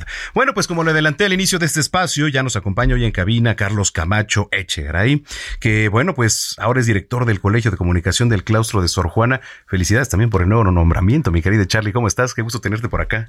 ¿Qué tal, Manuel? ¿Cómo estás? Muy buenas tardes. Pues sí, la verdad es que estoy muy contento de que me hayan dado este nombramiento como director del colegio, donde voy a estar a cargo de la licenciatura y de la maestría uh -huh. de comunicación. Oye, bueno, pues ya platicaremos de eso ahorita eh, más adelante. Pero el impacto de la inteligencia artificial es un tema que indudablemente nos aborda ya en todo momento, ¿no? Claro, pensábamos que a lo mejor en algún momento no nos iba a alcanzar, pero uh -huh. la misma pandemia uh -huh. nos empezó a presionar, ¿no? A sí. también empezamos a utilizar pues todas estas herramientas, ¿no? Y estas aplicaciones. Muchas a lo mejor las veíamos muy lejanas, ¿no? Y que a lo mejor pensábamos que a lo mejor ni nos iban a tocar a nivel sí. generacional, pero pues nosotros podemos decir que desde los años 80 muchos empiezan a decir que la, la inteligencia artificial empezó con los smartphones, ¿no? Y empezó a trabajar desde ahí. Pero cuando empezaron a salir eh, este tipo de herramientas, eh, eh, dispositivos o gadgets que empezaban a auto automatizar pues nuestra forma de vivir como el Alexa, ¿no? Como el Google Assistant, ¿no? Eh, como Siri, que pues nos empezaron a ayudar a interactuar para poder encender la televisión, las luces, ¿no? Pero más allá ahora que ya empezamos con esta parte de la inteligencia ya intervenida en la parte de los contenidos, ¿no? Uh -huh en el desarrollo y la creación de las imágenes, uno quien iba a pensar que a partir de un texto, ¿no? Desarrolla esta parte del algoritmo y te genera un rostro, ¿no? Una imagen. Entonces eso es, ya empieza a ser sorprendente. Pero hoy empieza a estar en el día a día, Manuel. La realidad es que también hasta en el mismo salón de clases, en el es, trabajo. Es lo que te iba a decir, la parte académica, cómo ha impactado, ¿no? Digo, porque bueno, yo recuerdo todavía y no tiene tanto tiempo. en la este, secundaria, eso, bueno, pues el cuaderno, la, pluma, el lápiz, pero pasamos a la universidad y entonces pues ya nos encontramos que pues era más fácil guardar en una laptop y hasta trabajar en ella, ¿no? Sí, no, y aparte, conforme fuimos evolucionando y empezamos a utilizar como una herramienta principal, ¿no?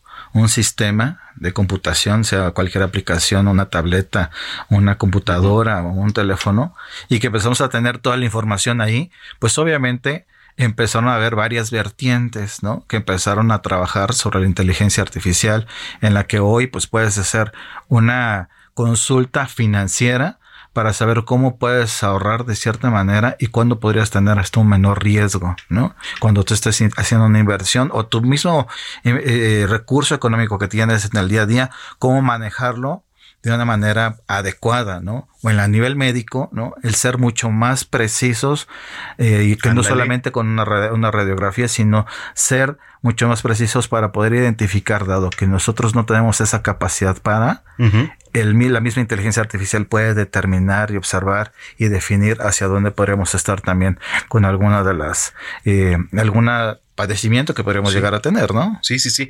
Oye, eh, desde el ámbito académico, el otro día estaba escuchando ya en internet, eh, no recuerdo qué página es, pero ya te pueden hacer hasta una tesis. Sí. O sea, te pueden hacer una tesis, digo que es malo realmente todo esto, ¿no? De, de, repente la tecnología pues juega para mal, pero ya puedes hacer ahí una tesis, le pones, oye, quiero la tesis basada en esto, esto, esto, esto, pum, te la desarrolla prácticamente. Sí, porque el punto aquí es que das los elementos o las variables de lo que tú quieres desarrollar y a partir de eso empiezan a, a construirse.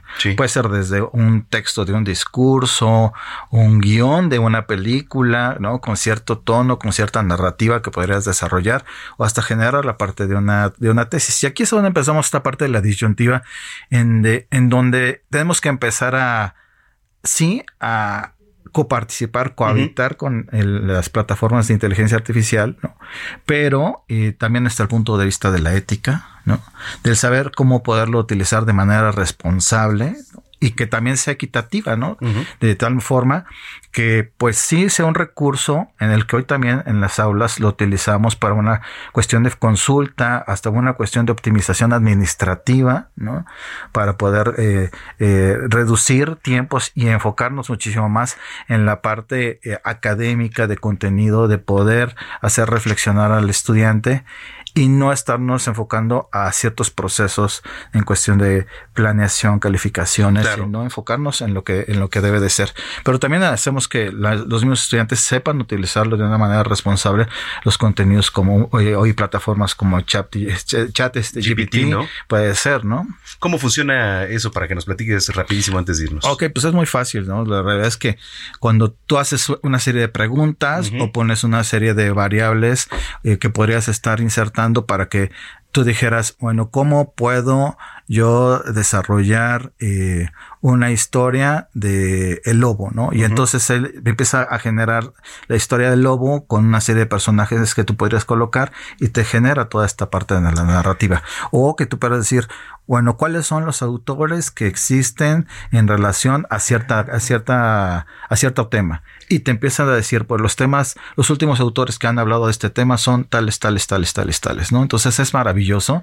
Te ayuda como una referencia, Y que yo diría que no es como la plataforma de uso para decir copiar y pegar, porque pues entonces no tendría ningún sentido, ninguna razón de ser, ¿no? Y eso hablando de, de chat GPT, ¿no? Pero podemos hablar de Grammarly, que te ayuda también a, desarrollar también la gramática, cómo ah, podrías redactar de mejor manera o en algún momento te puede ya hacer la transcripción, este que también se llama una plataforma, ya, YouTube, este Transcript, que también te ayuda a transcribir todo lo que estás eh, viendo en YouTube. O este pues también puedes generar esta imagen es como la parte de Fairflies que también te ayuda para eso. Te voy a platicar algo y ahorita estaba texteando porque eh, y les adelanto ahorita que estoy platicando contigo. La próxima semana yo me comprometo a que venga, yo creo que, y le voy a decir al comisionado presidente ah, de Info Ciudad de México, porque en la semana me dio una vuelta por ahí en el Info Ciudad de México y entonces ya me pasaron su chat GPT de Info. Pero ¿para qué sirve esto? Que todos ustedes lo pueden tener. Y le voy a dar el número telefónico la próxima semana. Por ejemplo, Aquí le puse y le acabo de poner cuánto gana la jefa de gobierno. Y entonces ya te desglosa todo sin tener que ir al instituto a hacer una averiguación. Dice, conforme a la información de la Plataforma Nacional de Transparencia, la persona titular de la jefatura de gobierno de la Ciudad de México percibe un monto mensual neto de 79.860 pesos. Entonces ya te viene todo aquí. Claro. Sin embargo, hay que tener cuidado porque también es la información que se tiene arriba, ¿no? Y a partir de eso construyen claro. sobre el contenido que ya y el contexto que ya tiene, ¿no? Y entonces puede ser que pues no toda la información sea tan confiable, ¿no? Entonces hay que seguir todavía ah, teniendo otras fuentes de consulta y seguir eh, utilizando estas herramientas. Claro que sí las puedes estar utilizando, pero aguas. Hay otras eh, aplicaciones como CopyLeaks que ya te ah, dice quién dijo ese texto en específico. Es, ah, es la contraparte. Es correcto. ¿no? Pero pues también se tiene que tener una defensa, no se puede todo en la vida. Oye, bueno, pues ya nos vamos. Eh, ¿Cómo te va en el claustro? ¿Cómo te recibe? ¿Qué viene? ¿Qué, qué se espera para, para el tema de la comunicación ahí en esta institución, querido Carlos? Pues mira, ya tenemos más de 30 años aquí en el claustro con el programa de comunicación. Tenemos la licenciatura en comunicación y ahora una maestría en comunicación y humanidades digitales. Son los dos programas que se tienen. También tenemos educación continua, eh, en donde también ayudamos a fortalecer a estudiantes, a profesores y a gente externa que también quiera estar eh, desarrollándose eh, en el ámbito de una mejora continua, ¿no? Y pues bueno, Estamos, eh, si no estoy falso, el siguiente año cumplimos ya 35 años con el claustro. Y pues ahora bajo mi conducto, pues bueno, yo espero empezar a empujar, a impulsar una nueva línea que no es cambiarla la que se está manejando actualmente en el claustro, sino simplemente es fortalecer a partir de estas nuevas variables como la inteligencia artificial, en donde cómo podemos nosotros incidir dentro del campo de la comunicación para mejorar una sociedad.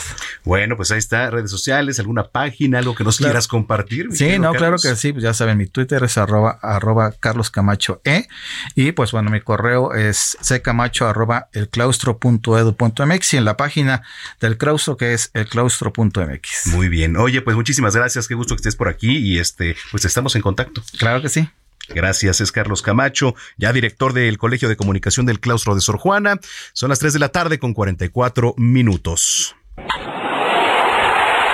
Deportes en zona de noticias.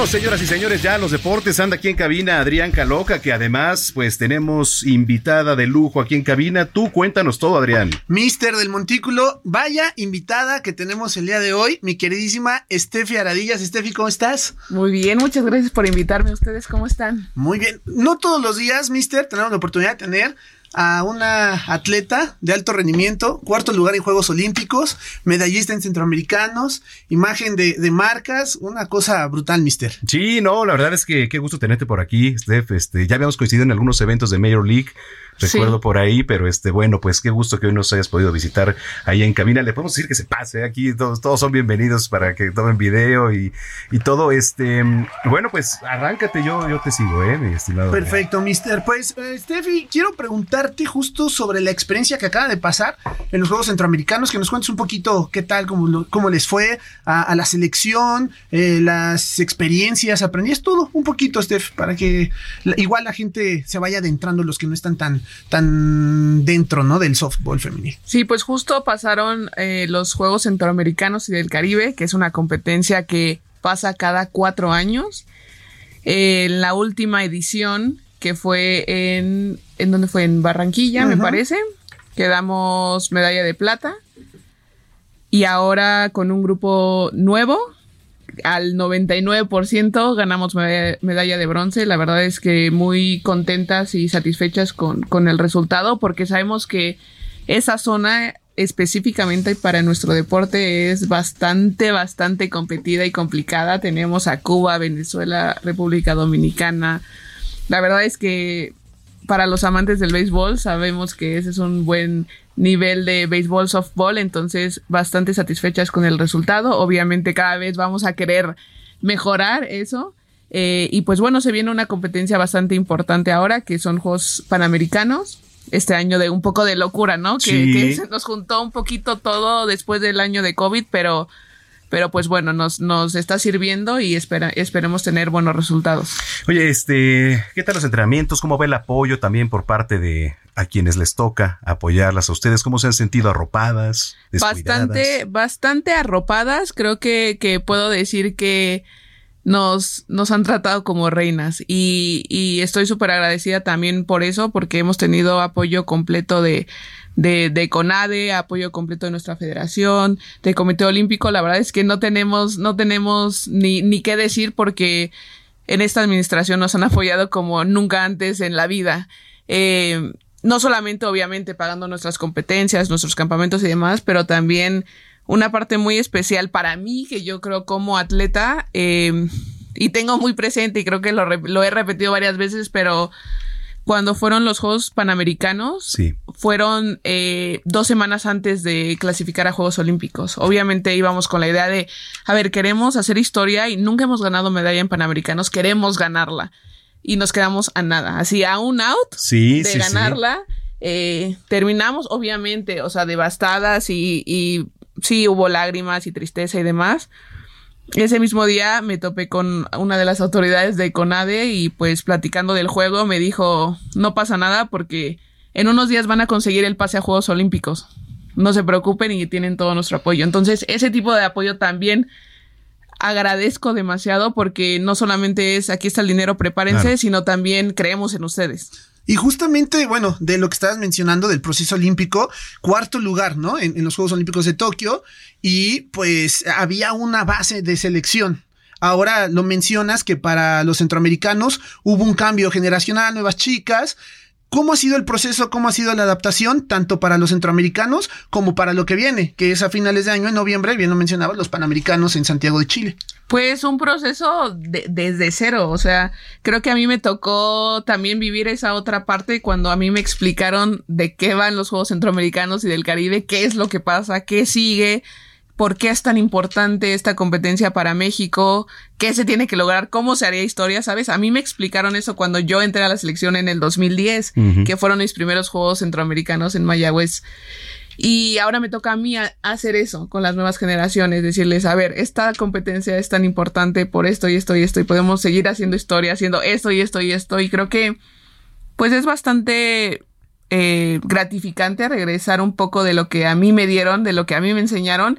Es un proceso que sabemos que es poco a poco. El proceso para llegar a Juegos Olímpicos tardamos ocho años más para conformar un equipo sólido, entonces creo que pues vamos por buen camino. ¿Qué es lo más difícil de todo este proceso de los centroamericanos, de, de las Olimpiadas? ¿Qué es lo más difícil ahí en, en todo esto? Pues tal vez yo diría ahorita la planificación de, pues son dos, dos competencias demasiado importantes en poco tiempo.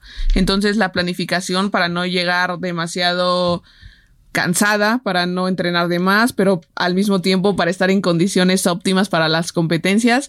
Creo que es eso, llevar una buena planificación y tratar de intentar llegar en tu mejor momento, ¿no? Porque si bien puedes ser la mejor jugadora del mundo, pero si en ese torneo en específico no te está yendo bien, pues probablemente va a, va a jugar alguien más, ¿no? Entonces es eso, saber un poco medio calarle, medirle para que llegues en tu pico a esas Claro. competencias.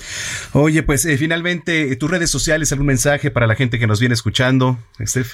todo lo, todo lo aviso y lo anuncio en mis redes sociales. Creo que eh, me gusta bastante compartir todo eso por, por mis redes. Steffi.aradillas en todos lados, TikTok, Instagram, todos lados. eh, y me encanta compartir también con, con toda la gente porque son parte del proceso. Entonces me encanta. Qué gusto tenerte aquí. Qué gusto estar aquí. Eh, gracias, Steph. Mister, muchísimas gracias. Gracias a ti. Gracias a ti, mister. Tus redes sociales, por favor. Claro que sí, es arroba Adrián Caloca y en Instagram, ya saben que ahí les estamos informando de todo lo que pasa en el mundo de los deportes las 24-7. Que por cierto, pues ya se vienen el martes los playoffs de, de la Liga Mexicana. Apuesta doble o nada, mister. Dale, dale. Voy- Diablos Tigres. Voy con mis tigres. Y Steffi, que también le va a los. Tigres. Ah, eres tigrista. Tigres sí, pues, de toda Steffi la es vida. gente decente. De Aquí, por supuesto, sí, sí, sí. Cabe mencionar que hoy traigo la camisola de los Diablos, ¿no? Con dos tigres, híjole, Sí, bueno. que Y por eso ahorita va a salir escoltado de las escoltado instalaciones. Que por cierto, ayer este, tuvimos la oportunidad de estar ahí en el Alfredo Harp. Eh, un gran ambiente. Si usted no tiene plan, yo le voy a recomendar que se lance al estadio Alfredo Harp. Este, Este fin de semana serie con Zaraperos. con Zaraperos, que ayer cayeron los Diablos 6-3. Estuvo Así bastante es. bueno el juego. Anduve por ahí. Este, digo, hoy no tuvimos oportunidad porque el juego es a las 2 de la tarde, igual que el día de mañana. Pero bueno, yo sí le hago la invitación, les recomiendo. Además, el béisbol eh, es un deporte que está de moda ahorita, eh, afortunadamente, ¿no? Con todas estas tendencias. Eh, dese una vuelta, la va a pasar muy bien ahí en el estadio. El martes inicia el Mundial Femenil de Béisbol con México frente a Canadá. Nada más para que estén al pendiente. Ah, bueno, pues vamos a estar, mira, muy pendientes. Pues nuevamente, gracias, gracias, Steph. No, gracias a ustedes. Y mucha suerte en todo lo que venga. Oiga, pues ya casi nos vamos, ya casi nos vamos. Yo quiero agradecerle a usted por haber estado aquí con nosotros. Eh, lo invito para, nos están eh, platicando mucho. Sí, efectivamente, ya detuvieron a este hombre, Fernando N., este hombre que golpeó a un empleado de Subway ahí en San Luis Potosí que se volvió tendencia en la semana. Aquí ya le estuvimos informando. Y nos vamos a ir con una rolita, no sin antes eh, instarlo, porque mañana tenemos además un gran programa, pero les vamos a regalar eh, comida. Aunque usted no lo crea, les vamos a regalar comida. Ya tenemos listos unos paquetes que hicieron favor de, regalarnos y se los vamos a hacer llegar a ustedes. Mañana les voy a decir la dinámica a través de, de las redes sociales en arroba Samacona al aire, le repito, arroba Samacona al aire, ahí nos pueden seguir y también participar con nosotros y escribirnos en el 55 80 69 79 42. Nos vamos también con la tendencia de Luis Miguel, a ver si nos podemos ir con una rolita de Luis Miguel, que por cierto, pues ya abrió gira en este 2023 allá en Argentina. En el mes de noviembre va a estar por acá el, el, Sol, que por cierto han dicho que dio el viajazo, que sí es él, que sí es un doble. Claro que es él, hombre, no pasa nada. Digo, pues sí, bajó de peso, se ve diferente, pero eso no quiere decir que este, pues le esté pasando algo, ¿no? Ya luego muchos medios lo quieren ahí hacer tendencia, no, hombre, pues canta muy bien el señor Luis Miguel.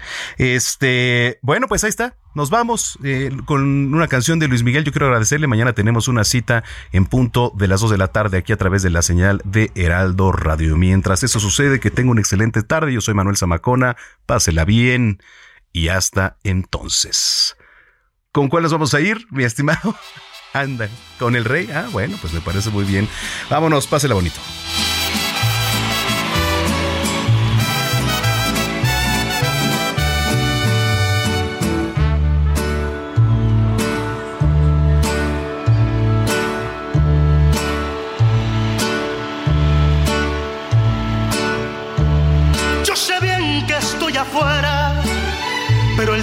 Yo me muera, sé que tendrás que llorar.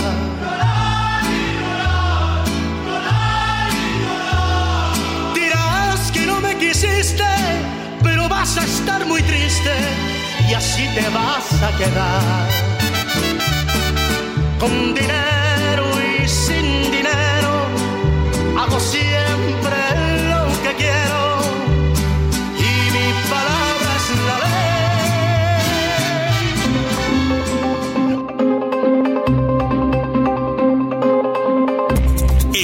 Radio presentó Zona de Noticias con Manuel Zamacona.